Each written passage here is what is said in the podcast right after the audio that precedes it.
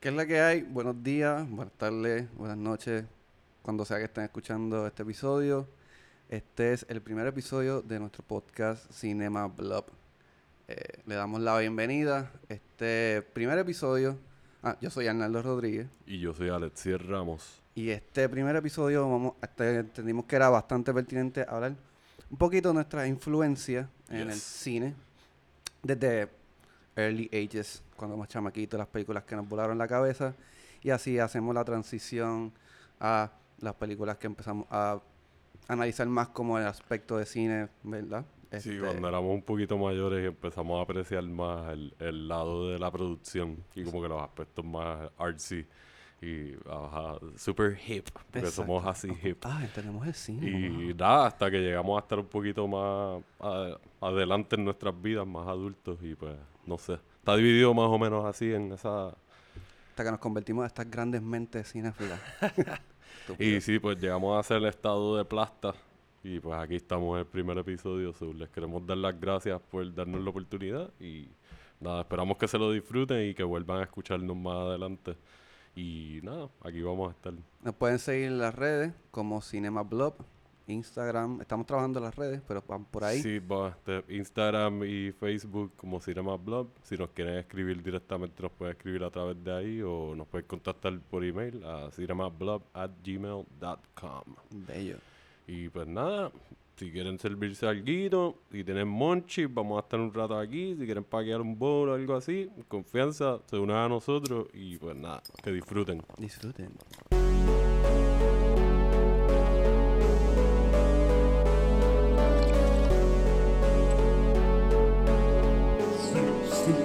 Cinema.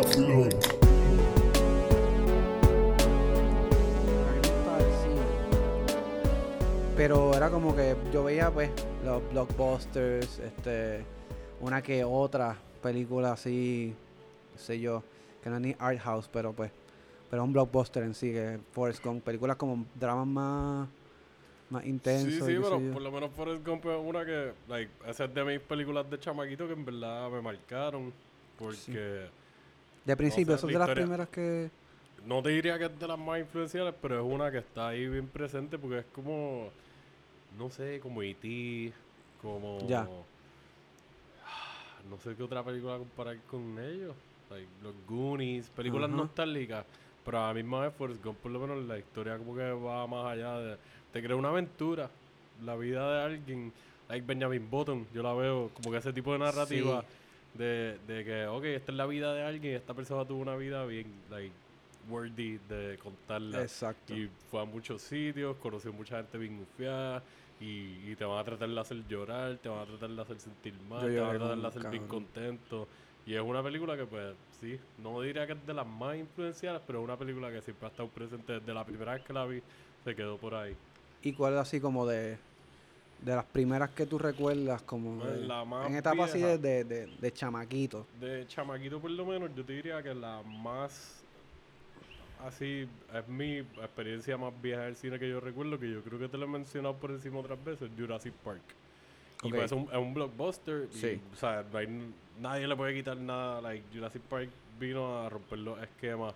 Bien y cabrón. está brutal porque es una película que es ciencia ficción, con fantasía, tiene sus elementos de drama, tiene aventura, tiene acción, tiene elementos de horror súper presentes que le dan un feeling bien fiado, hay tensión. Es una película que es otro full package. Es un Full. blockbuster, pero no es un blockbuster junk food. Es un blockbuster que tú te lo aprecias porque aparte de que los efectos están brutales y Que al día de hoy se Ajá, ven... live up y, y han, han envejecido bien, por decirlo así. Porque todavía uno los puede ver y decir como que, o sea, han compartido memes de los dinosaurios vacilando de que, ah, este cazador eh, bastardo mató al último Triceratops y qué sé yo. y hay gente que los han visto y han dicho como que no puede ser, qué sé yo. Como que actually dan feedback real de que están pensando que es un animal real, de tan real que se ve y tan Sí. vivo. Y sí, mano, esos efectos estuvieron brutales. O sea, es Spielberg. Y pues tú sabes que yo usualmente eh, ahora, de adulto, como que he huido un poquito más de los, de los, a los blockbusters. Como que me gustan algunos y los que me llaman la atención bien brutal, pues le meto. Claro. Pero yo trato Pero tú de dices lo moderno. exacto, en la actualidad. para ese momento los blockbusters eran parte de, o sea, mis viejos eran súper peliculeros y esta es la película que más vieja yo recuerdo haber visto en el cine. Sí, de chamaquito es como Like, que la sí, que... No recuerdo otra más vieja, recuerdo haber visto otras películas y maybe las vi antes que esta, pero en el cine esta es la memoria más viva que yo tengo de haber ido bien chamaquito. O sea, Ajá. esta película es del 93, yo tenía cinco, entre 4 y 5 años cuando Sí. salió. Y, Wow, y, pues, ajá, eh, Spielberg se vi, yo nunca he leído la, la novela, el libro en el cual está basado, pero sé que el autor, eh, uno de los guionistas, Ujú. eh, no recuerdo el nombre ahora, Que eso pero una... David Coeb es el otro guionista y él tiene un track record bastante bueno de diferentes tipos de películas de diferentes géneros. Y Jurassic Park fue una de las, como que de los staples del, de, o sea, él escribió este y creo que The Lost World también la escribió él. Y, o sea, la música, cabrón, John Williams.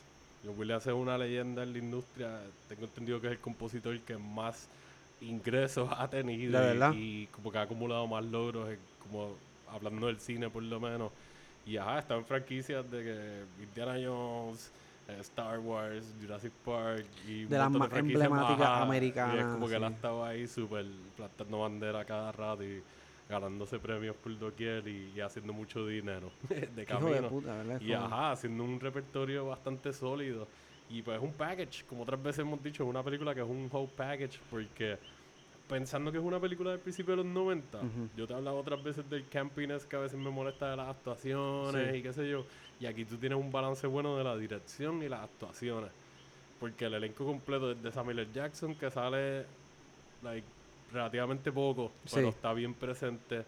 Eh, no recuerdo el nombre del actor, pero el que hace de Newman en Seinfeld, el gordito. Ajá. El que tiene con, con, con el Barbasol y está haciendo la, lo del viaje Ajá. de espionaje corporativo. Este, by the way, que pasó en una película semifamiliar, como que tiene muchos layers, así como que eso del espionaje corporativo Sí. y las conspiraciones y el viaje de sci-fi es bastante, like, está súper al garete, pero pues la película funcionó y cliqueó. Y yo fui una de las personas que junto con mi familia la vimos en el cine y yo caí. no, o sea, a mí me encantaban los dinosaurios ya de por sí y todo ese viaje.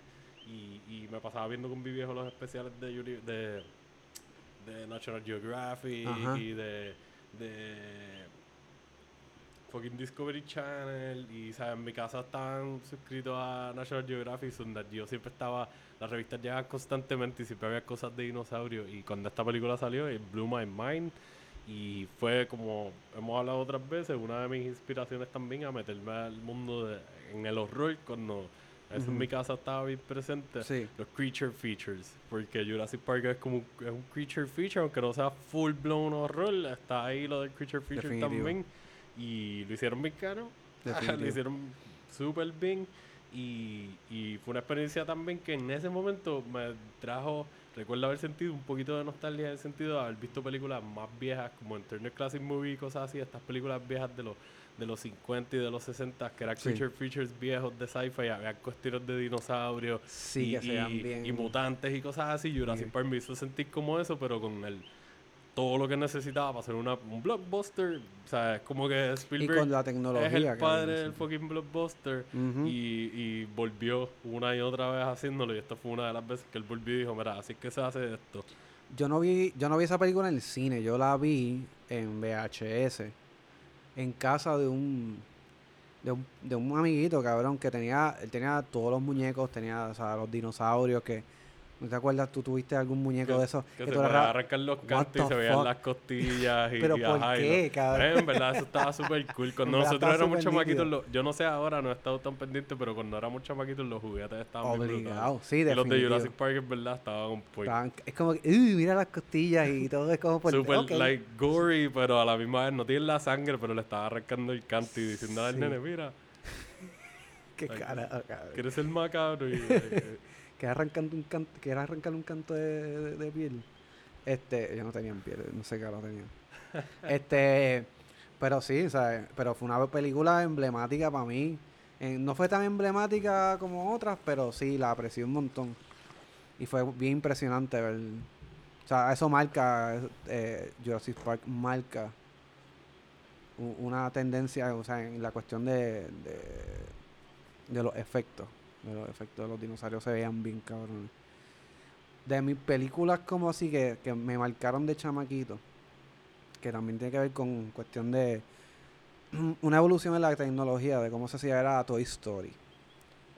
Para mí Toy Story, cabrón, es- fue emblemática en muchos sentidos. Como que yo estaba analizando, estaba hablando con, con la vieja. Este. Y cabrón, además de la trascendencia por la. Porque yo creo que fueron la primera, fueron las primeras películas en usar este computadoras para animar este. O sea, lo- lo- los muñecos. Sí, tú ¿Cuándo dices fue? Pixar. Eh, Pixar empezó a hacer este, este a empezar a ver con las computadoras. De hecho, esa era como, ah, yo quiero hacer esto, pues vamos a hacer Toy Story. Antes habían hecho unos, unos cortos para, como unos betas, para Sí, probarlo. y si no me equivoco, John Lasseter creo que es el fundador de Pixar o uno de los fundadores o, o uno de los duros del principio. Si no me equivoco, él trabajó con Disney antes de que Pixar existiera. Ok. Y no estoy seguro si era parte de la, lo más probable de la división de animación o algo así. Sí. Y no recuerdo, según lo que había leído hace mucho tiempo, él o se fue de la compañía o lo fueron. lo sacaron y, y pues eventualmente no recuerdo, pero creo que fue así. Fundaron Pixar y pues llegó a, a hacer la relación con Disney de nuevo. Y pues todos sabemos lo que ha llegado a hacer Pixar ahora. Full. De hecho, este fue como el director, este que es John Lasseter. John Lasseter, John Lasseter. Español, el inglés horrible. Pues él es el director y, y después de eso él explotó a Box Life. Sí, creo que él Este, dirigió también a What's Life, si no me equivoco. De hecho, él, Y él es uno de los, como que de los, como, como el Kevin Feige de Marvel, algo así, que él estuvo a cargo de, aunque no dirigiera algunos de los proyectos, él estaba Él a es más cargo de como que llevar, mira, este es el branding que tenemos de Pixar y esto es lo que nosotros estamos haciendo. todas las películas emblemáticas de Pixar, este, este tipo, este, Jo- Joe, este ha estado siempre, como que de alguna manera u otra, este, metiendo sus narices para que, porque sí, ese es básicamente como el, podemos decir como el papá de esta, esta ola de, de películas animadas.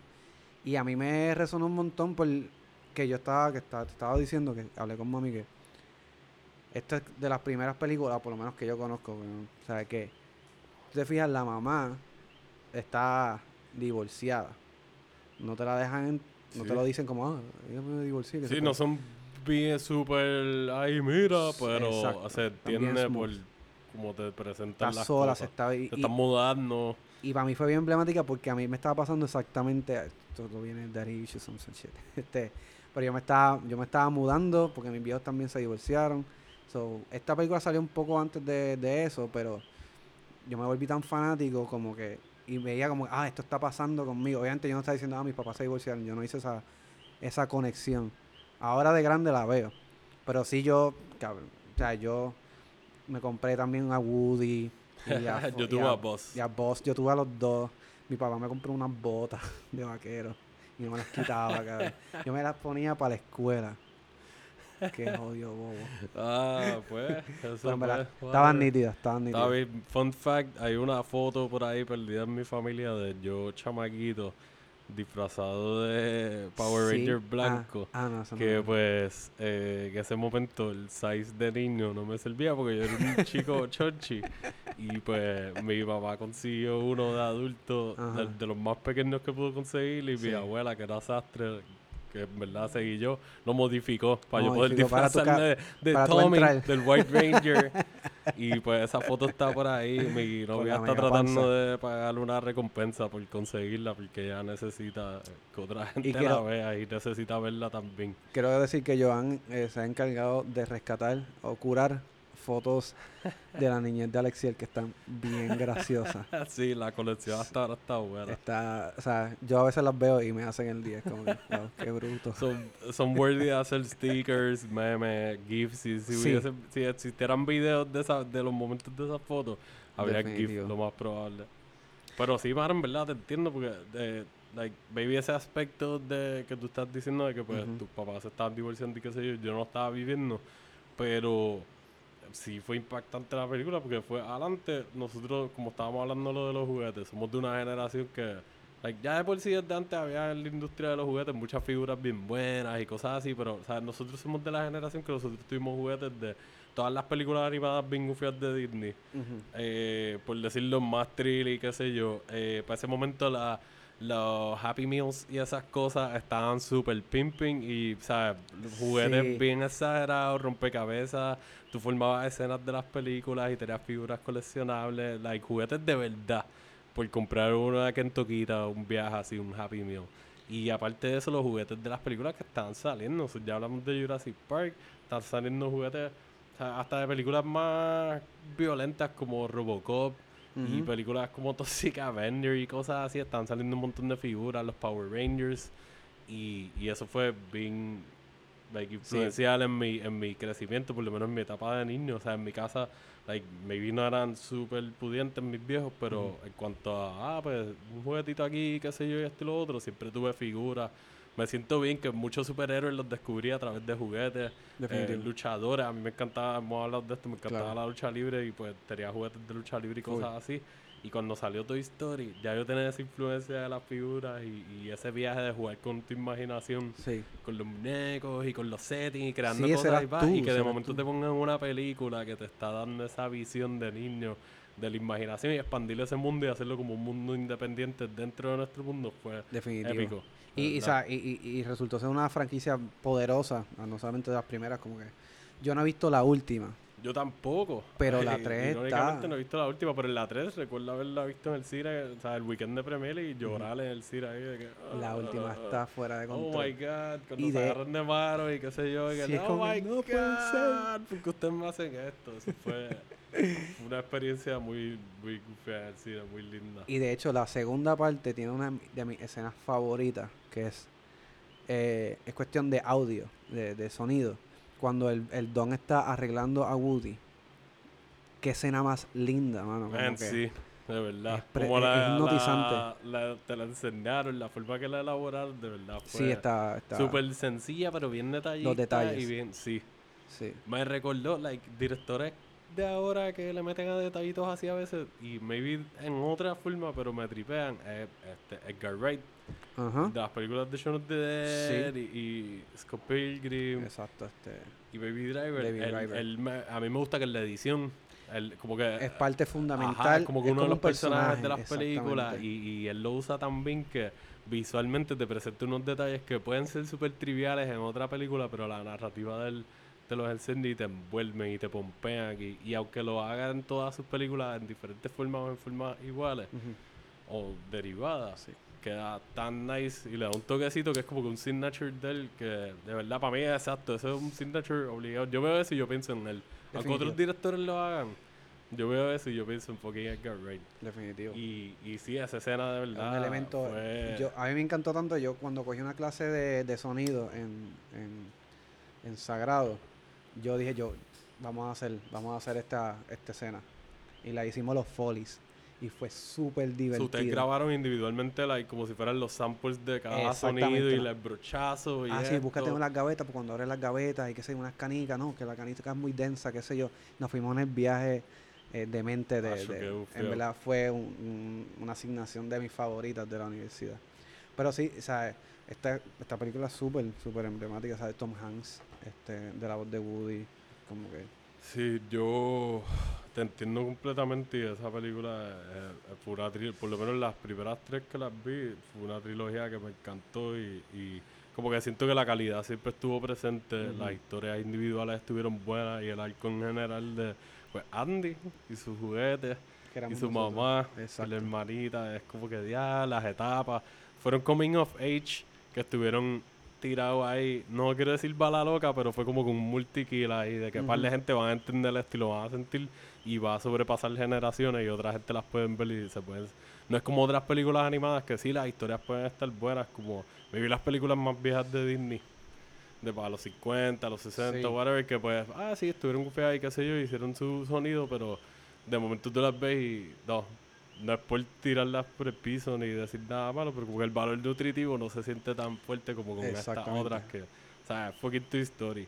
Igual la Box Life y, exacto, par de las otras películas de Pixar. O sea, ellos tienen su following set y siguen haciendo fanáticos nuevos siempre. Exacto. Pues yo, más adelante, haciendo un contraste bien brutal de las películas de fucking Toy Story. Claro, porque todo el mundo madura. Ah, cuando estaba en mis teen years, pues en mi caso, este, pues mi viejo había fallecido y pues mi vieja siempre mantuvo la tradición como que era de ir al cine y qué sé yo.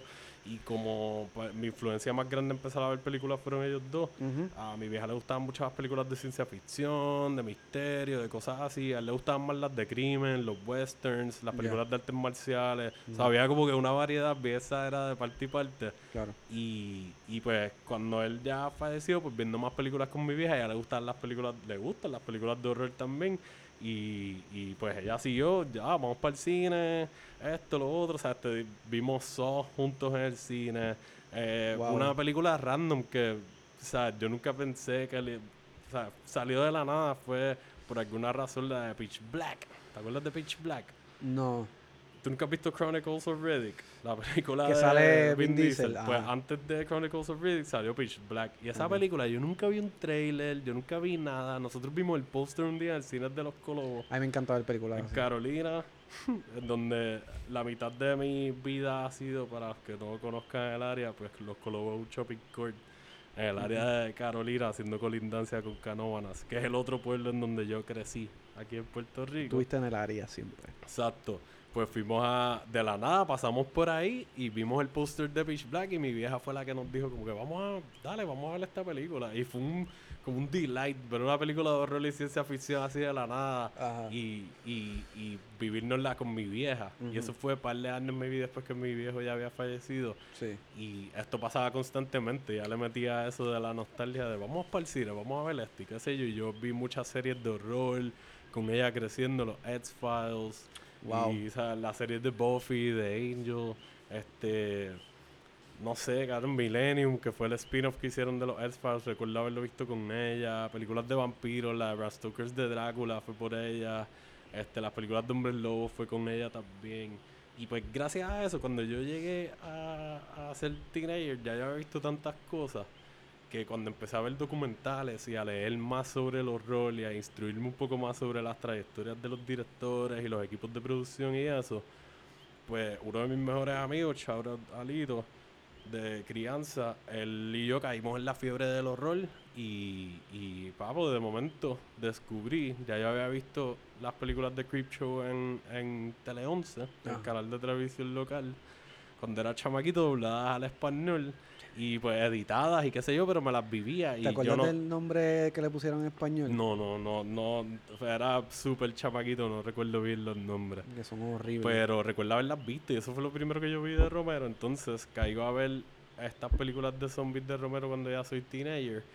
Y primero vi Night of the Living Dead porque fue la primera, que ahí él estableció el mito del zombie moderno y Exacto. como que se convirtió en el padrino de los zombies. Que yo la vi y a mí me chocó tanto porque tengo que de este bagaje ya que he evolucionado del- de los zombies.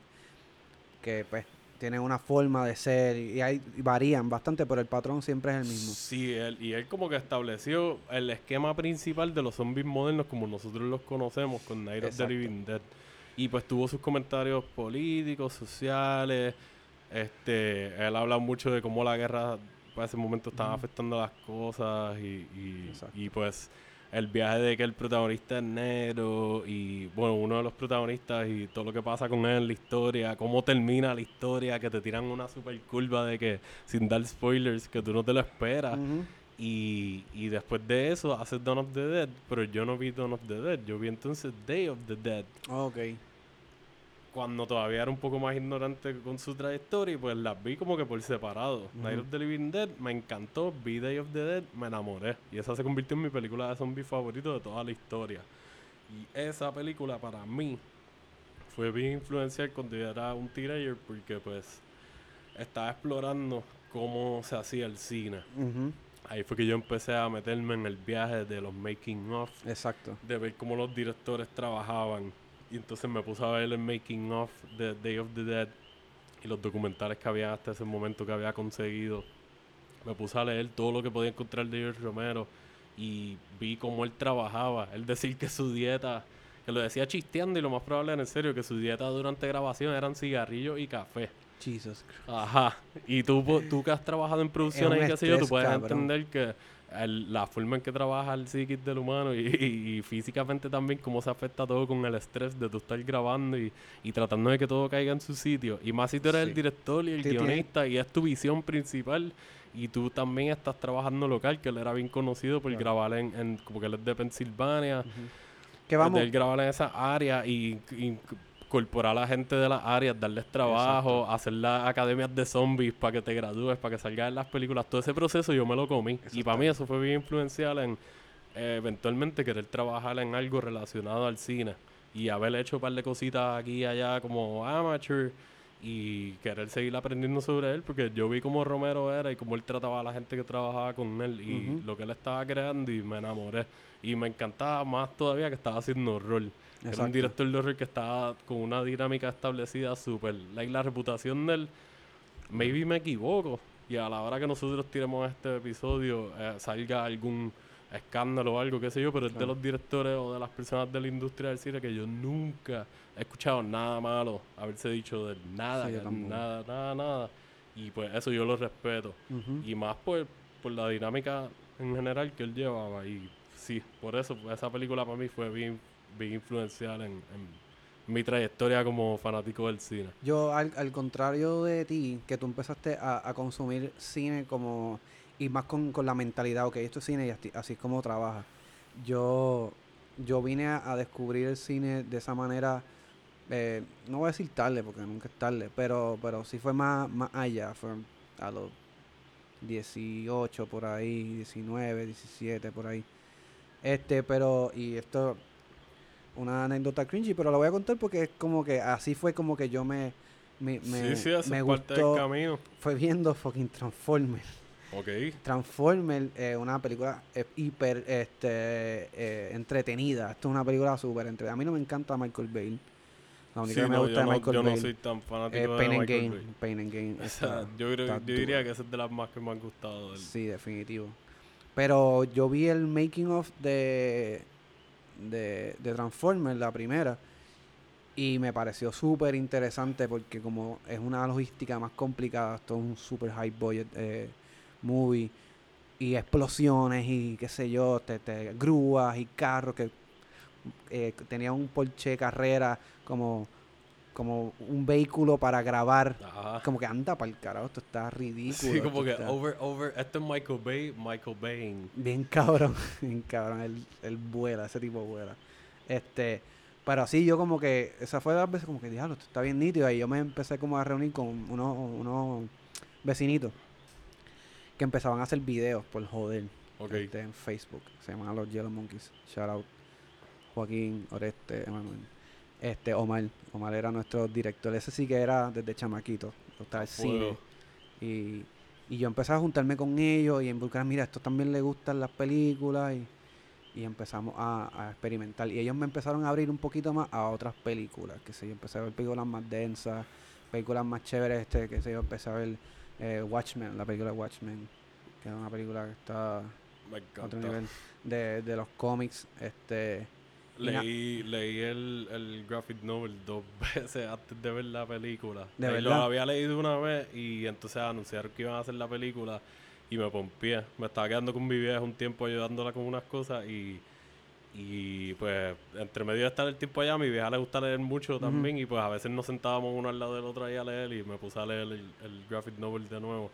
Y estaba pompeándola a ella porque la película venía por ahí, a cada rato daban el trailer en la televisión, como ah, watch me, yo era papi, y le explicaba. Me iba en mi geeking out moment Tú- por tú-. Tú que viste, tú que leíste la, no- la- la- el graphic novel dos veces y viste la película, ¿qué te pareció? Como que, sabes que mucha gente dice, oh, tú no, eh". A mí, por lo menos, a mí me gusta mucho la película. Y yo puedo, yo personalmente puedo ver la película completamente aparte. Like, la veo como una adaptación del graphic novel del cómic. Tiene su, su source original. Y eso yo lo respeto. Y soy fanático del source original. Y me gustan otras cosas que he leído y que he visto de Alan, ¿sabes? Que he leído de Alan Moore.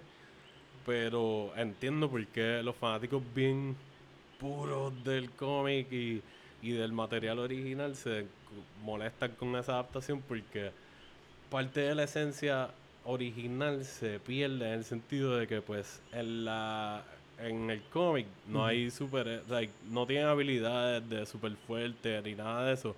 Y en la película cuando pelean y qué sé yo, los que son normales, los que no son como Doctor Manhattan, lo hacen ver como que un poco más overpowered de lo que se siente en el cómic. El cómic se siente como que, como yo lo recuerdo, se siente como que ellos están dando unos beatdowns y están peleando y qué sé yo, pero se siente como un look un poquito más clásico. Ya. Más, no tan flashy y tan... Y a mí me gustó la visión que hizo Zack Snyder porque, pues, visualmente el storyboard fue el cómic. So, la película se ve como el cómic. Y me encanta ese look. Sí, y yo sé que es- maybe la película no es perfecta, pero yo me la viví. Básicamente, y, el, el- y me, me gustó la adaptación que él hizo y puedo verlas como cosas separadas. Igual que otras veces hemos hablado de, de remakes, que eso va a ser un tema que vamos a hacer en otro episodio más adelante Exacto. completo. Pero hemos hablado de diferentes remakes, como que diferentes adaptaciones que maybe no sean un remake directo de la versión original, como Oldboy. Ujú. Que Oldboy está la versión original coreana, que es una adaptación de un manga japonés, si no me equivoco, y pues su propia versión de esa historia. Entonces está la versión americana que hizo Spike Lee, y pues yo nunca la he visto como que es un remake de la película original. Yo la he visto, maybe él lo hizo como un remake de la película. Claro. O sea, nunca ha estado súper claro en cuanto a eso, pero maybe esa fue la visión que él quiso hacer, su remake de esa película. Pero yo lo veo más como una adaptación de que él hizo su propia versión de la historia como tal. Como The Thing es un- una versión Sí. del True Story y The Thing from Another World o Another Planet es la otra adaptación de esa misma historia. Eso pasa y yo puedo ver las adaptaciones independientemente y como que apreciar cosas que tienen ambas versiones. Exacto. So, no sé, en verdad Watchmen a mí por lo menos me, me gustó mucho. Se puede decir que el graphic novel es casi hasta un storyboard. Como que yo creo que fue bastante fiel en la Sí, fotografía. Sí, sí. Y está caro porque a Alan Moore, él nunca le ha dado la bendición a ninguna adaptación de él a, a ninguno de los proyectos. Porque él no, Ah, de verdad. o sea, según yo tengo entendido, él no está de acuerdo a que su- sus creaciones se adapten a otros medios. Porque él las hizo como literatura, o sea, los cómics y qué sé yo, pero o sea, eso es lo que yo he visto por lo menos en el research que la po- lo poco que sé sobre él personalmente. Y las veces que lo he visto ha sido sobre eso, que él, él no está de acuerdo. So, cosas como The League of Extraordinary Gentlemen. Something, Constantine, eh, Before Vendetta, Watchmen, un par de cosas más que él ha hecho súper buenas e importantes para la literatura. Él no les da la bendición de que no hay break. Entonces, yo lo hice como literatura y yo creo que se quede como esto. Es casi como este. Ay. Dios mío, qué horrible yo soy con los nombres. Este, el de It, el, el de Children of the Corn, King. Stephen King. Como que dicen que él. O sea, hermano, yo no. Han habido proyectos que sí le gustan. Le gustan Sí, sí. bastante. Pero. Él, like, él nunca. Él no le. te- por lo que yo he visto, tengo entendido que él no le gusta. like, The Shining. Ajá, Él dice que fue y, Pero, fue, pero para mí Shining es un... Mucha gente la considera un clásico. Eso. Yo te voy a decir la verdad. Sí. A mí me gusta, o sea, una buena película y, y soy fanático de Stanley Kubrick. O sea, A Clockwork Orange es una de mis películas favoritas. Full Metal Jacket me encanta y muchas de sus otras películas me fascinan. Pero The Shining, aunque sí eh, reconozco el estatus que tiene y todo eso, yo no soy like un super... Like, yo creo que tú nunca me has visto hablar casi No. de, Para nada. de- y he hablado de A Clockwork Orange un millón de veces y de otras cosas y como que no.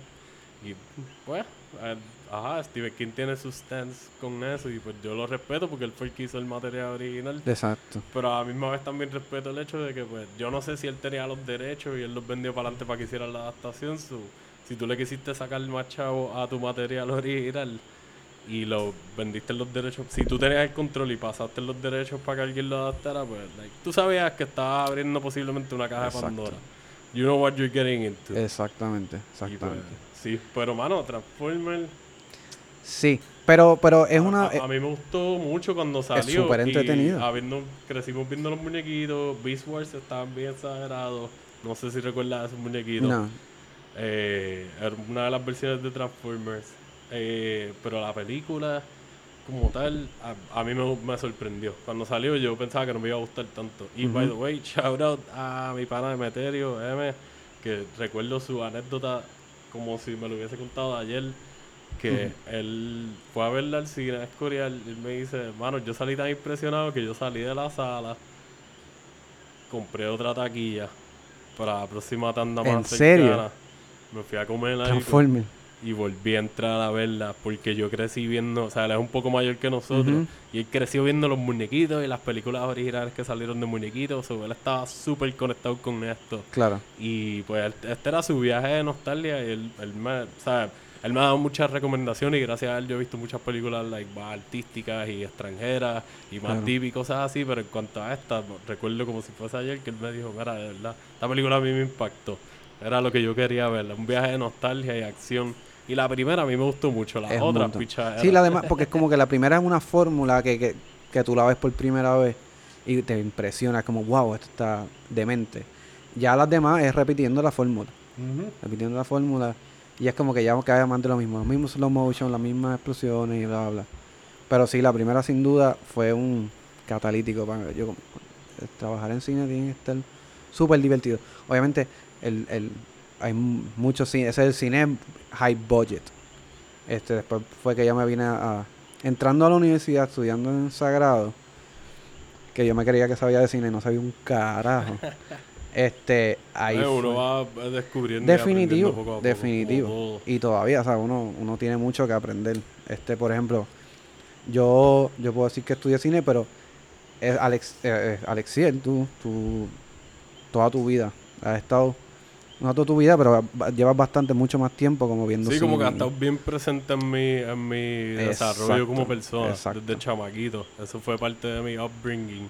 Exacto. Y, que mi vieja, fun fact, hace poco me lo, me lo di- me tiró una línea que fue como que, oh, me dijo, ah, yo soy una baby boomer y yo soy de un momento en cual la televisión nos cuidó a muchos. Y pues Ajá. por eso a mí me gustaba Definitivo. televisión y esa es como que, like, su versión de... suena, no, no lo puedo decir así, pero como que me recuerda a Requiem for a Dream Ujú. que una de las películas que más a mí me, me- como que me impactaron fue en otra etapa yo más adulto y cuando yo la vi pues no es que mi vieja tenga esa relación con la televisión pero yo entendí el personaje de. Limberty en la película porque era como que le gustaba o sea mi vieja no es de ver infomerciales a ella le gusta ver cosas más con sustancia y como que pensar y veía películas de ci- ciencia Exacto. ficción y le gustaban cosas con twists y que la pongan a pensar y misterios que la mantengan ahí activa. Y pues cuando yo vi esta película yo me sentí como que, ya, o sea, yo la conseguí. Emeterio, actually, fun fact, el parita de esa otra historia, él y otra parita de nosotros, Nicole, que trabajaba conmigo en un casino, me recomendaron que viera Requiem for a Dream y, y me recomendaron Pi también, la primera película de. Aronofsky. Y casualmente voy a no Specs un día y, y conseguí un bot set de estos que ellos ponían. Yo te había dicho que ponen, no era un bot set, pero te paquetaban dos DVDs individuales Ajá, con sus cajas, uno al lado del otro. Sí, a mí ajá. me encanta. Y Eso te tenían en las Specs. dos películas por 19.99, papi. Yo me las llevé y llegué a mi casa donde vivía con mi housemate cuando yo estaba en la Yupi. Y mi housemate me dice, mira, ¿qué es la que hay? Y yo, ah, pues nada, conseguí estas películas que me las había recomendado y voy a ver eh, Requi- Requiem. Yo siempre le he dicho Requiem. Voy a ver Requiem. Y, y el diablo, su reacción fue rápida, así como que super heavy, de que cambió el semblante. Es bien densa. Y ajá, es súper pesada. Y La una edición. película like, te pone a pensar mucho y te hace sentir like, es bien unsettling. Y, y es drama heavy, heavy de que es bien hecho. Sí, son temas Y- bastante Y, pues, complicados de la la, reacción de él lo resumió. Él me dijo eso y él me dijo como que, mira, yo, yo no sé, la primera vez que yo la vi, yo como que terminé ahí súper débil. y yo dije, ah, oh, shit. Y entonces la que era la jeva de él estaba ahí hackeando con nosotros y me dijo lo mismo, como que, acho, es verdad, esta peli- eso mismo, esta película es bien densa. Y yo, pues dale, yo la voy a ver y ah, pues nosotros nos vamos a ver otra cosa al cuarto, whatever. Entonces yo saco la bonga, pap, Tírate el mame ese. Me doy de- un par de bongazos, voy, me doy un barnito, seteo el Xbox, pongo la película, me doy un par de bongazos más, empieza y empieza el tour de force de mi vida hasta ese momento. Y, ¿sabes? Tomando en consideración que yo crecí viendo muchas películas de horror y muchas cosas bien impactantes, a mí nada me había preparado para lo que yo iba a ver esa noche. Cuando habían pasado como 45 minutos, más o menos de la película, yo la puse en pausa y me fui a fumar un cigarrillo a la marquesina. O sea, es súper dramático. Toma Nord, yo ahí con la cortina, de, ah, con el sliding abierto a mitad y la cortina Ajá. volándose ahí al aire. y yo fumándome el gare y salen mi housemate y la jeva del cuarto y mira que es la que hay, estás bien y yo hacho en verdad me tuve que salir a fumar un cigarrillo se empiezan a reír. Ya hacho en verdad viste hacho te lo dijimos y yo ah pues nada terminó el gare sigo viendo la película y cuando esta película se acabó mi vida había cambiado. Porque o sea yo he visto películas de adicción antes y después y he visto películas art house y he visto películas independientes y he visto B-movies sabes con cojones. He visto películas de un montón de países y esta película es de las pocas películas que me ha hecho sentir como yo me sentí esa noche. Cuando yo terminé yo me sentía mal y bien a la vez. Y eso era lo más que yo, yo no podía procesar eso que yo me sintiera tan bien de lo cabrona que estaba la película y la experiencia que yo había tenido viéndola y lo mal que yo me sentía por la historia que yo había visto y cómo todos los personajes, o sea, a Ellen Burstyn le robaron el Oscar por Erin Brockovich. Se lo dieron a Julia Roberts. Yo nunca voy a perdonar eso, nunca. Por eso le perdí, le perdí un montón. Después cuando descubrí todo esto viendo estas películas, pues Exacto. este momento esto es circa 2009. Ujú. Ajá, so yo tenía tre- like, 19 o 20 años, algo así, y me estaba pasando todo esto con una película. Yo no podía procesarlo.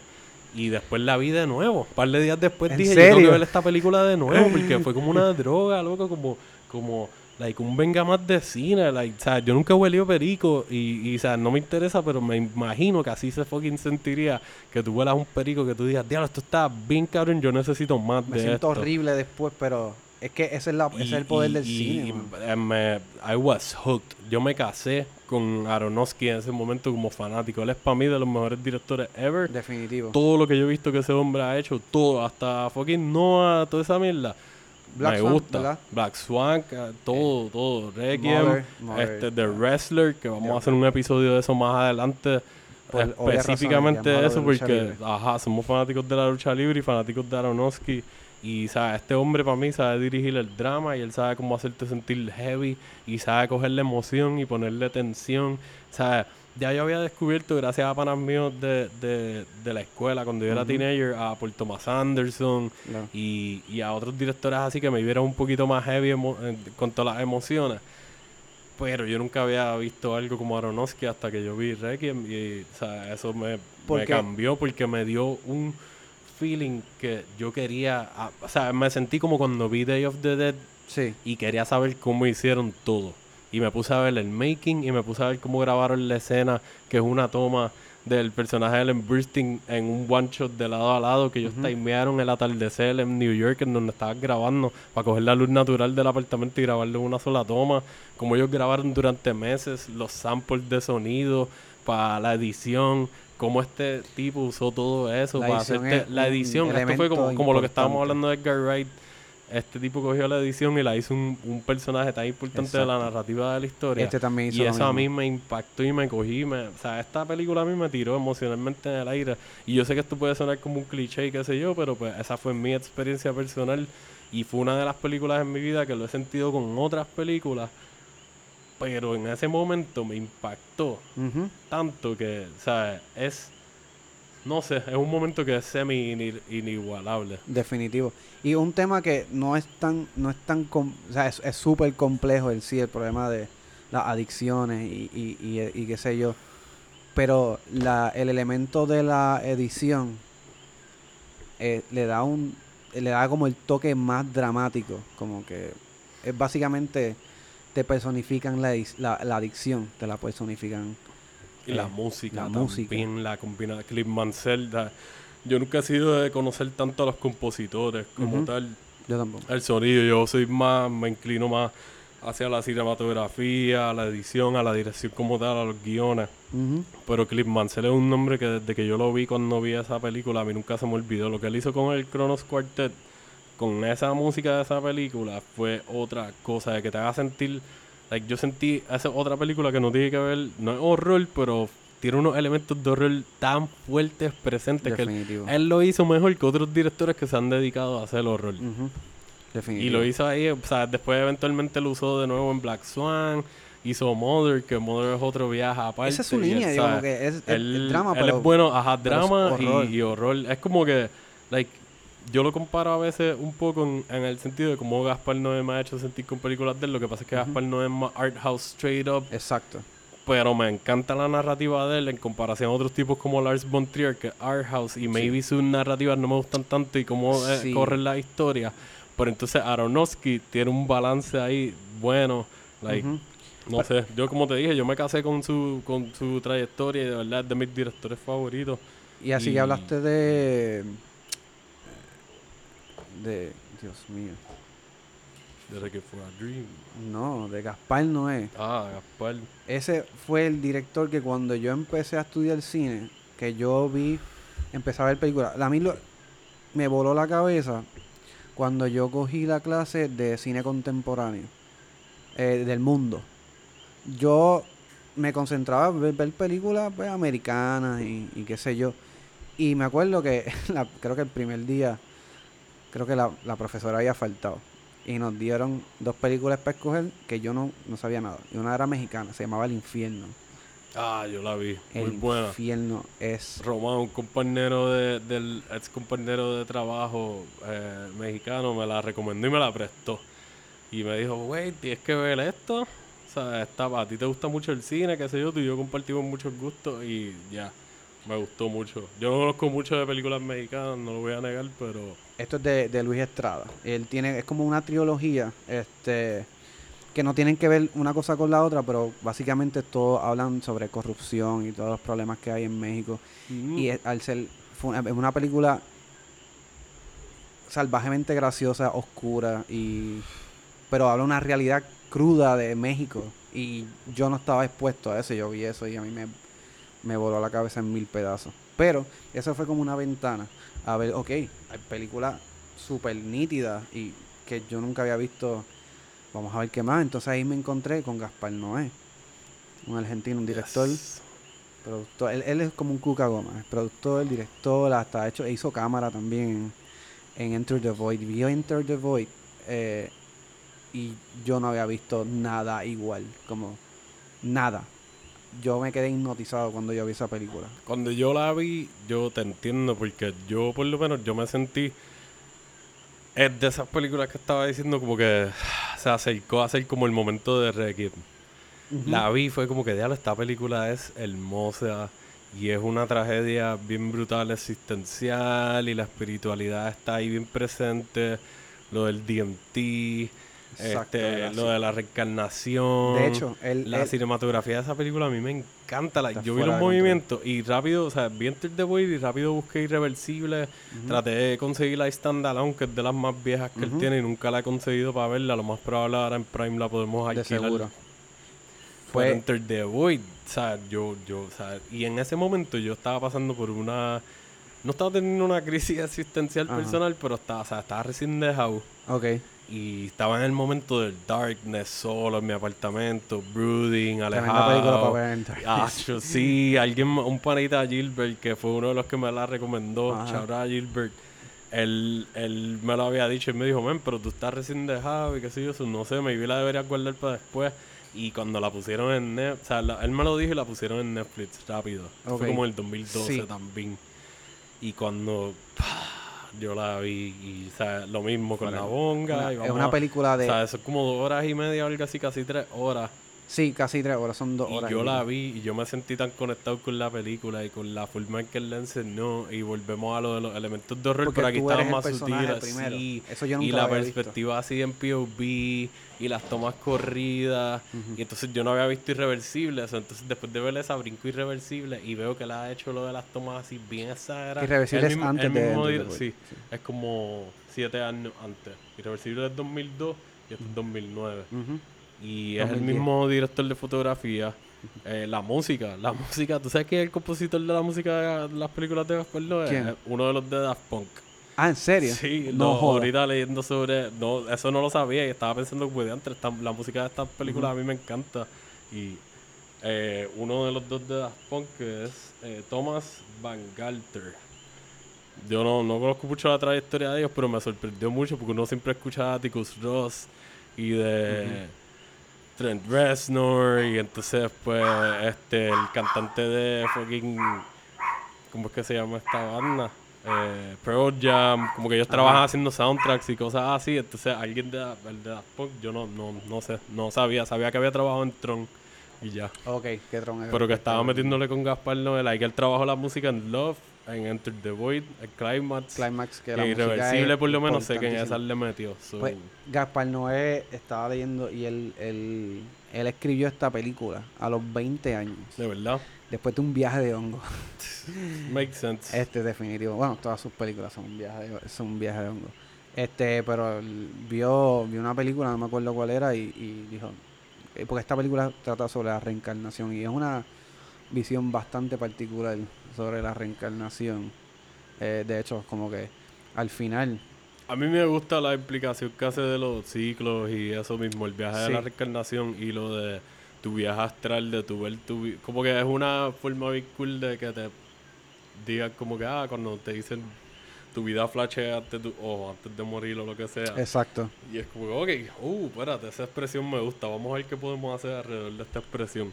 Exactamente. Y a mí me gustó, la forma en que lo presentaron fue adelante colores. el disclaimer y el intro ahí súper bla, bla, bla, exacto, bla. Y yo, que te iba a decir. "Ya, Ya lo estoy empezando. Ya nada más del intro, como que ya tú sabes que tú vas a ver algo completamente distinto. Bueno, por lo menos en mi caso yo no había visto tan siquiera un intro así. Yo nunca había visto, yo no recordaba haber visto una película hasta ese momento que me diera un disclaimer de que si tienes... Estás que te te epilepsia, Es un tema así. serio, pero es como, wow, qué carajo yo Ya, voy a ver. Ok, que yo estoy ready para esto. no creo.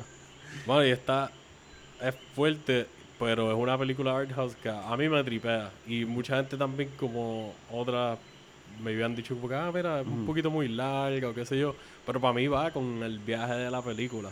Para mí eso va con el viaje de la reencarnación. Definitivo. Y de tu, maybe, repetir algunos aspectos de tu vida y maybe ver unos detalles diferentes. Y a lo mejor se siente un poquito draggy, pero si esa era la intención que él tenía, pues so be it. Y yo lo respeto y a mí me gusta Gaspar. No, en verdad, lo que he visto hasta ahora de él me, me, me ha sí, es, otra cosa. Él, él- él es uno de los directores que se separa. Como que hay muchos directores que son muy buenos, pero tienen como unas tendencias, unas líneas. Y obviamente eh, se puede se puede entender que tal vez este Enter the Void es como tal vez una... Hay un poquito de Stanley Kubrick en 2001 Space Odyssey. Ya obligado. Se pueden ver la Este, influencia así. definitivo. Y yo no sé, en verdad. Los visuales me tripearon y, y la edición y, y las actuaciones estuvieron, like, las sentí bastante buenas. Como otras películas dramas, maybe se sientan muy draggy o algo, las actuaciones también y a veces, mm, no sé, como que no son tan engaging. En estas me gustan porque los momentos son bien íntimos. Sí. Como la perspectiva es bien rara y es bien diferente, pues se- la intimidad se siente como que maybe uno está ahí, like, uh, creeping.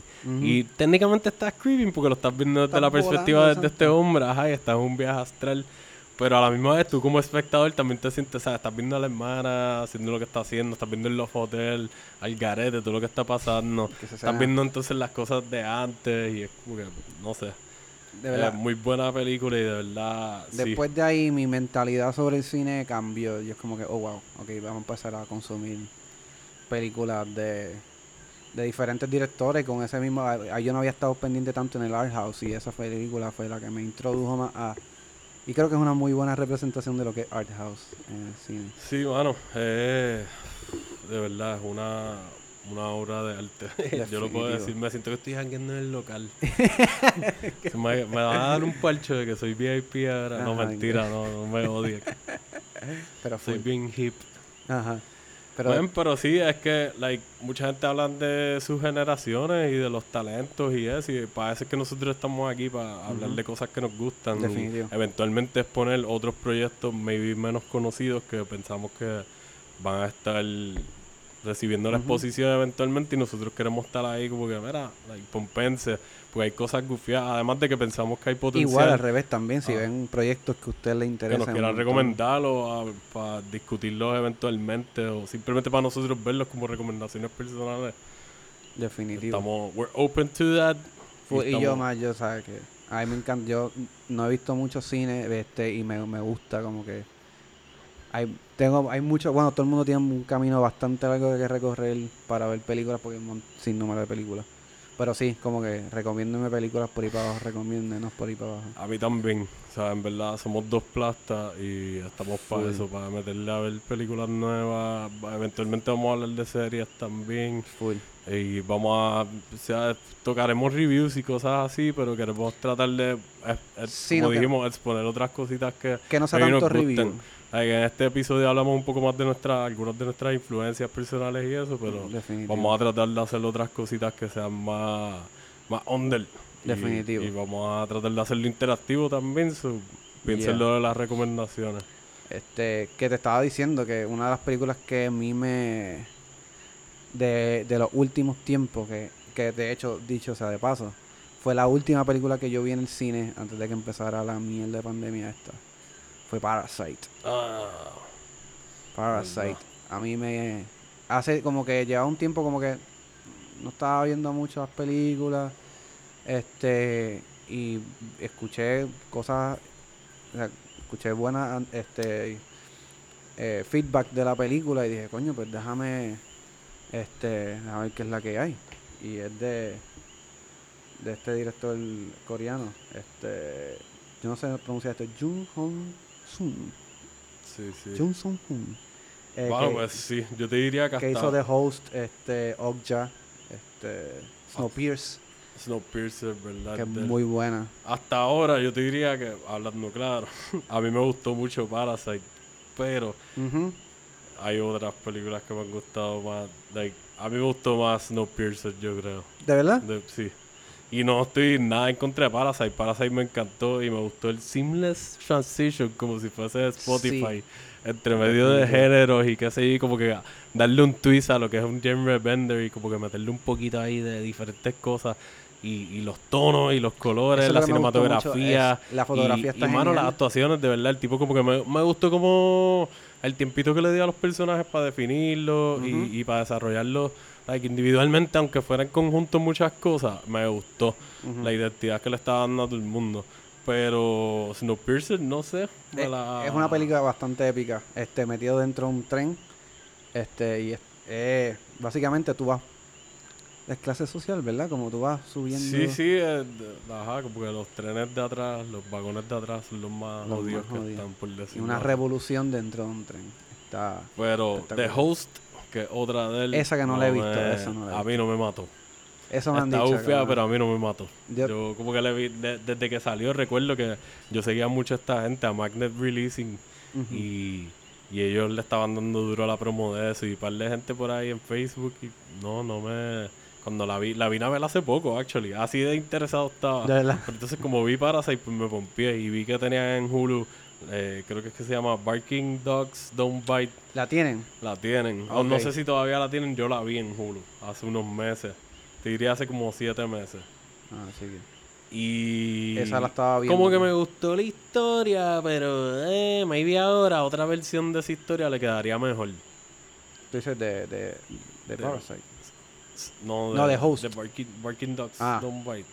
La tienen. La tienen. De hecho, Así mismo es que se llama, ¿verdad? Barking Dogs. Dogs Don't Die. Sí. Este sí la tienen. La, La tienen que tengo en lista por ver de es Memories of Murder. Memories of Murder o Memories No of a. Murder. No sé. He visto muchos reviews muy buenas de esas, como un thriller, la han comparado con Seven y con otras historias así. Ah, wow. Es un y eso pues me, me, o sea, yo soy A mí me gustan mucho las películas. de David Fincher, obligado. Este, I Saw the Devil, como que estas películas que también son como de horror, pero son películas que de crimen. A mí me gustan mucho la- las películas de crimen. Eh, sí, mano, I Saw the Devil, la trilogía esa de la venganza. ¿Has visto The Man from Nowhere? No. Esa es una de mis películas coreanas favoritas. Que Corea Como- está haciendo, siempre se ha es- destacado hacer la películas bien. La industria de, de Corea del Sur del cine en verdad le mete. A mí no me gustan algunas cositas que he visto, pero en general, full. Y sí, mano, eh, The Man from Nowhere es como un mystery thriller con un poco de revenge y acción.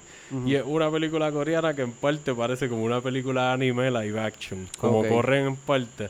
Porque la acción está bien exagerada y la historia está buena. Los personajes, como que tiene sus personajes por aquí y allá. Bien cool. El protagonista es el típico misterioso loner. tiene un pasado misterioso y como que, ah, diablo, pasa algo y se mete en un revolú. Y pues este tipo de historia que sigue la bola de nieve rodando. Definitivo. Y muy buena, mano, en verdad. Y está, es tan buena que es este tipo de película que la acción la dirigieron tan bien que hay películas como... Recuerdo haber visto la película, creo que fue Civil War. Ok. La escena que se están escapando del, del apartamento de Woki. Que los están cazando los agentes estos. Y Sí. él brinca, él tira la mochila para el otro edificio, él brinca. Y la cámara lo sigue por el pasillo. Sí. Esa toma, esa toma está casi exactamente igual en The Man from Nowhere, pero pues como una película más realista, pues como que de un segundo piso a un primer piso, pero Claro. por una ventana y el mismo viaje de la cámara en one shot, siguiendo exactamente casi seteada igual al tipo brincando por la ventana y cayendo abajo en la calle y pasando algo más. Sí, Cuando yo vi eso en el influenciar. cine, yo me sentí como un super nerd ahí de que, ah, mira, esa misma toma, esta gente son fanáticos de esta, de, de verdad, buenos gustos. Que sentí fue como un influencia homage. full para el director de Civil War. Para los rusos, obligado. Ellos son unos geeks, mano. Y ellos son otro ejemplo de gente que salió de comedia a hacer otras cosas, porque ellos eran de community. Ah, Y ¿de ellos- verdad? Ajá, ellos- What the fuck? Este, ¿cuál fue la película que yo vi? Que era la... You, Me and Dupree. Yo creo que fue una de las películas que ellos dirigieron. Y entonces, Fue eventualmente se convirtieron en los que están corriendo las películas de Marvel casi. Aparte Ajá. de Kevin Feige. Y, ajá, salieron de comedia. Community, papo. Los comediantes están quedando con el mundo porque yo creo que ellos ven la vida de una manera bastante cruda. Y como que tienen el timing. El Yo creo que la gente que trabaja en comedia, si, si le meten de verdad, si son bien versátiles para, para crear historias, para perspectivas, para establecer perspectivas, porque eso es parte de la comedia. Tú estableces. ¡Pam! Yo quiero plantearte esta perspectiva que tú maybe no habías pensado o la habías Definitivo. pensado y no sabías cómo verbalizarla. Y yo te la. ¡Oh, shit! Y ahí es que la gente reacciona. Exactamente. Y, pues yo creo que los situación- comediantes son muy buenos adaptando situaciones, like. Y situaciones de como que horrible, porque yo pienso que la comedia parte de muchas veces de del bad trip de alguien. Y ellos saben manejarlo de una manera tal que que lo, es digerible y lo y te puedes reír y pero pero definitivamente lo puedes lo puedes digerir. So, yo creo que los comediantes se van a quedar con Hollywood y con todo el cine todos lo los géneros. probable. Estoy hablando mierda. Poco a poco, Blog.